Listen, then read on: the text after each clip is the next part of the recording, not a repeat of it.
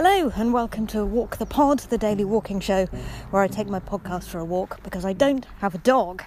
My name is Rachel Wheeley, a comedian walking along a cycle path in Wimbledon, southwest London, under a sky full of low cloud. I would say it is okta, I would say like seven and three quarters, which is uh, very nearly total cloud coverage.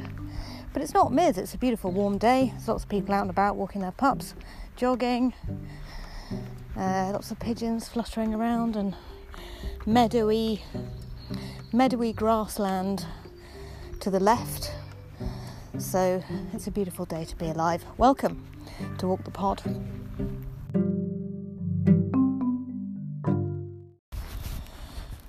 So it's warm but grey on the bike track today. Um, little bees pollinating the dandelions as I walk through this meadowy bit. And um, I had some correspondence on positive envy. I was talking yesterday about how positive envy is a thing. Envy can be something that you experience for good reasons, which drives us to positive action. When we envy somebody for positive attributes such as generosity, wisdom,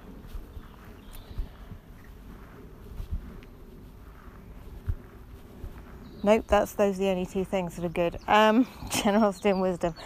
Uh, and if we can,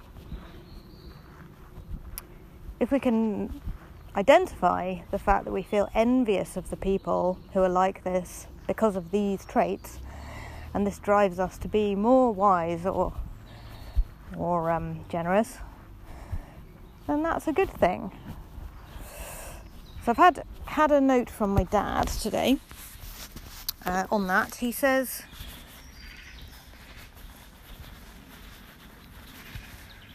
The idea of positive envy is interesting, but I'm not sure there isn't another word for it, such as aspiration or ambition.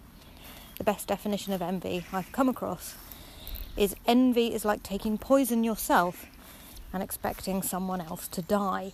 Now, this basically I'm having I'm having a sort of semantic intervention made by my dad here, which is that it's the wrong word. That's what he's basically saying. Um, Admiration is the word, perhaps, he says. And he also says that there's a word in Pali, or it might be Sanskrit, Sanskrit called mudita, which is one of the four sublime states of Buddhism that means something like sympathetic joy, being overwhelmed with happiness by the fortunes of others. We don't have an equivalent in English, unfortunately. I pointed out to him that there is a word in English um, which has been co opted by the polyamorous community, which is compersion, which is about genuine happiness and joy for your partner's sort of experiences and love for their other partner who isn't you. Very hard to do. Um, and and I know that the people who I who I know from that community and myself find it monumentally difficult. Uh, and, and indeed it is. And maybe that's because poly is not for everybody. Um, my dad didn't have any comments to make on this, which is which is fair. Uh, that's just me bringing my stuff into every single conversation. Uh, medita. Mudita means, I'm reading this off Wikipedia.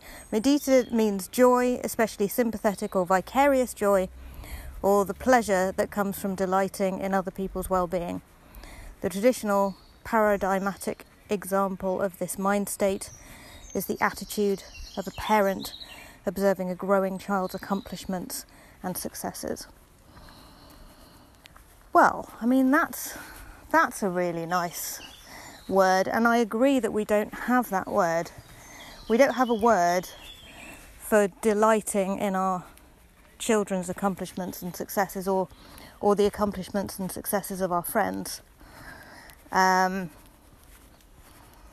so mudita is perhaps perhaps that in itself is something to aspire to this series. can I find mudita in my life and enjoy the successes of my friends. Um, yeah, sometimes I can. Sometimes, sometimes I don't want to hear about the successes of my friends um, because they make me feel like I'm not achieving enough, or not successful enough, or not happy enough myself. And that is the bad kind of envy. That is something that I can work on. But you know, it depends on the relationship with the person to some extent. If I have a good relationship with the person, I have mudita. If my relationship with the person has soured, I have sort of avoidant envy, where I don't have to be envious because I just refuse to acknowledge or connect with them in any way. Am I proud of this? Absolutely not, Poddies. I can tell you that. I can tell you that with complete confidence and certainty. I am not proud of this at all.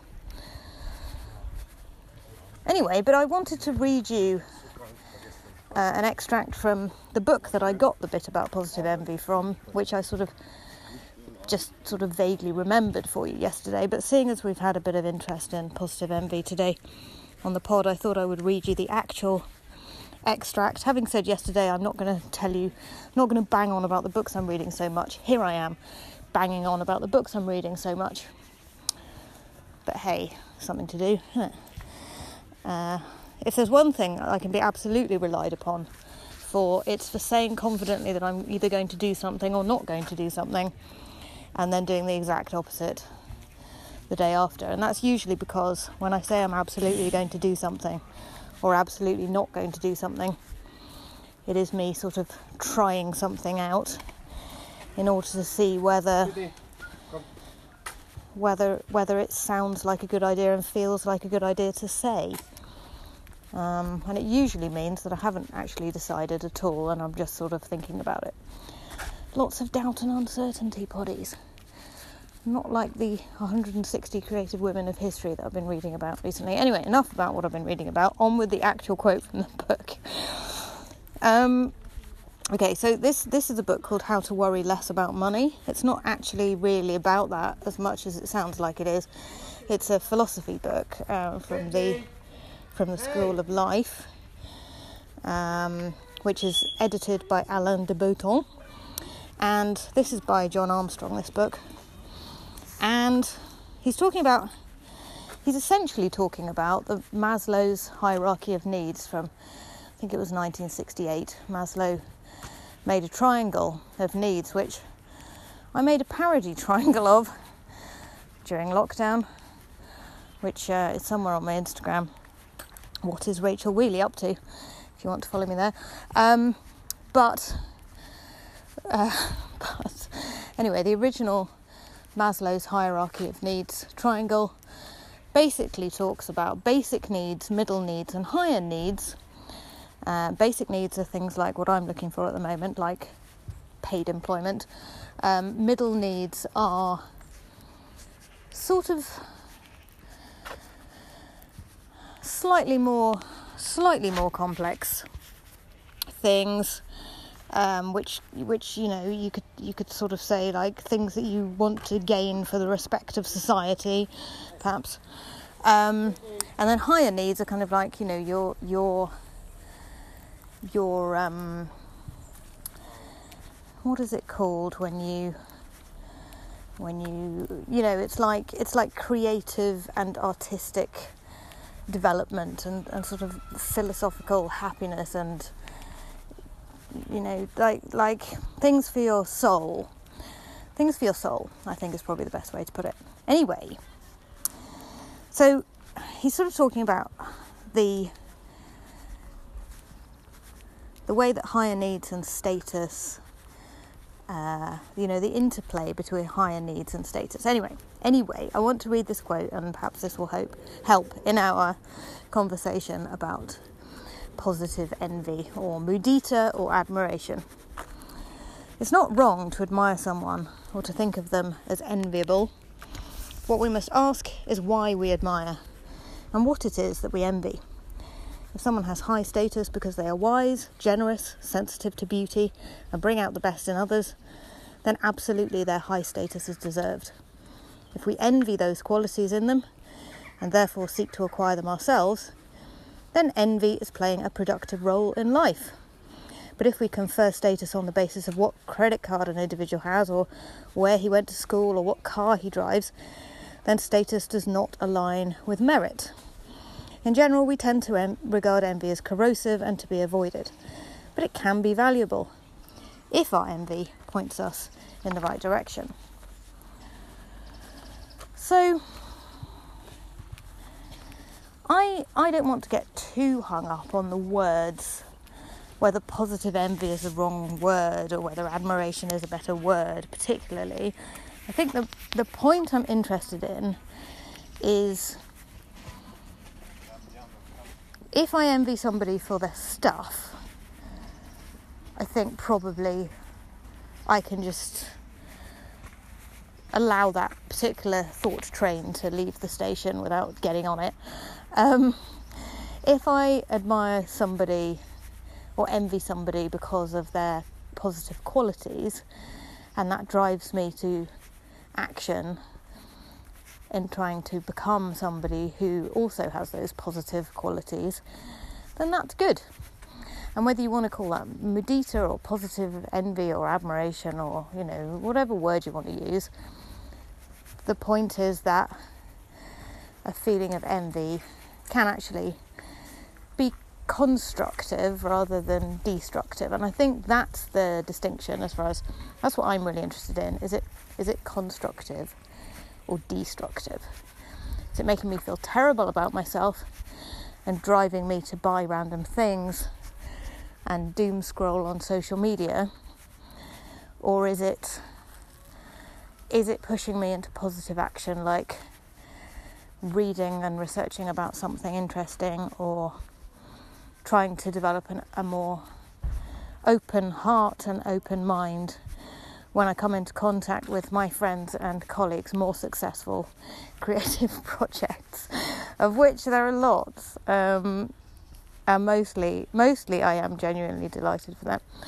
Um, and trying to trying to actually trying to improve that all the time. The more delighted I can genuinely be about my friends' projects, the happier I feel about those relationships, and the more I feel like this is a good relationship because I genuinely feel happy for them, and that's great. Um, okay, this is the end of uh, series 14, episode 2. Thank you very much for getting in touch if you have. And if you'd like to leave me a voice note, you can go to rachelwheeleyisfunny.com, leave me 59 seconds of your beautiful voice on positive en- envy, admiration, or mudita, or indeed anything else at all. If you would like to support the show, there are three ways you can do that. You can leave a five star review on the podcast platform of your choice. Uh, please go and grapple with iTunes to do that for me if you wouldn't mind, because I, I figure that probably is um, is the one that has the most influence on these things. Um, secondly, you can join the Walk the Pod Walking Club if you go to patreon.com forward slash Rachel Wheeley is funny. You can join tier one uh, to keep me in tea bags while I make the podcast. You can join tier two to buy me a drink at the end of my walk and I will be going for one of those later this evening.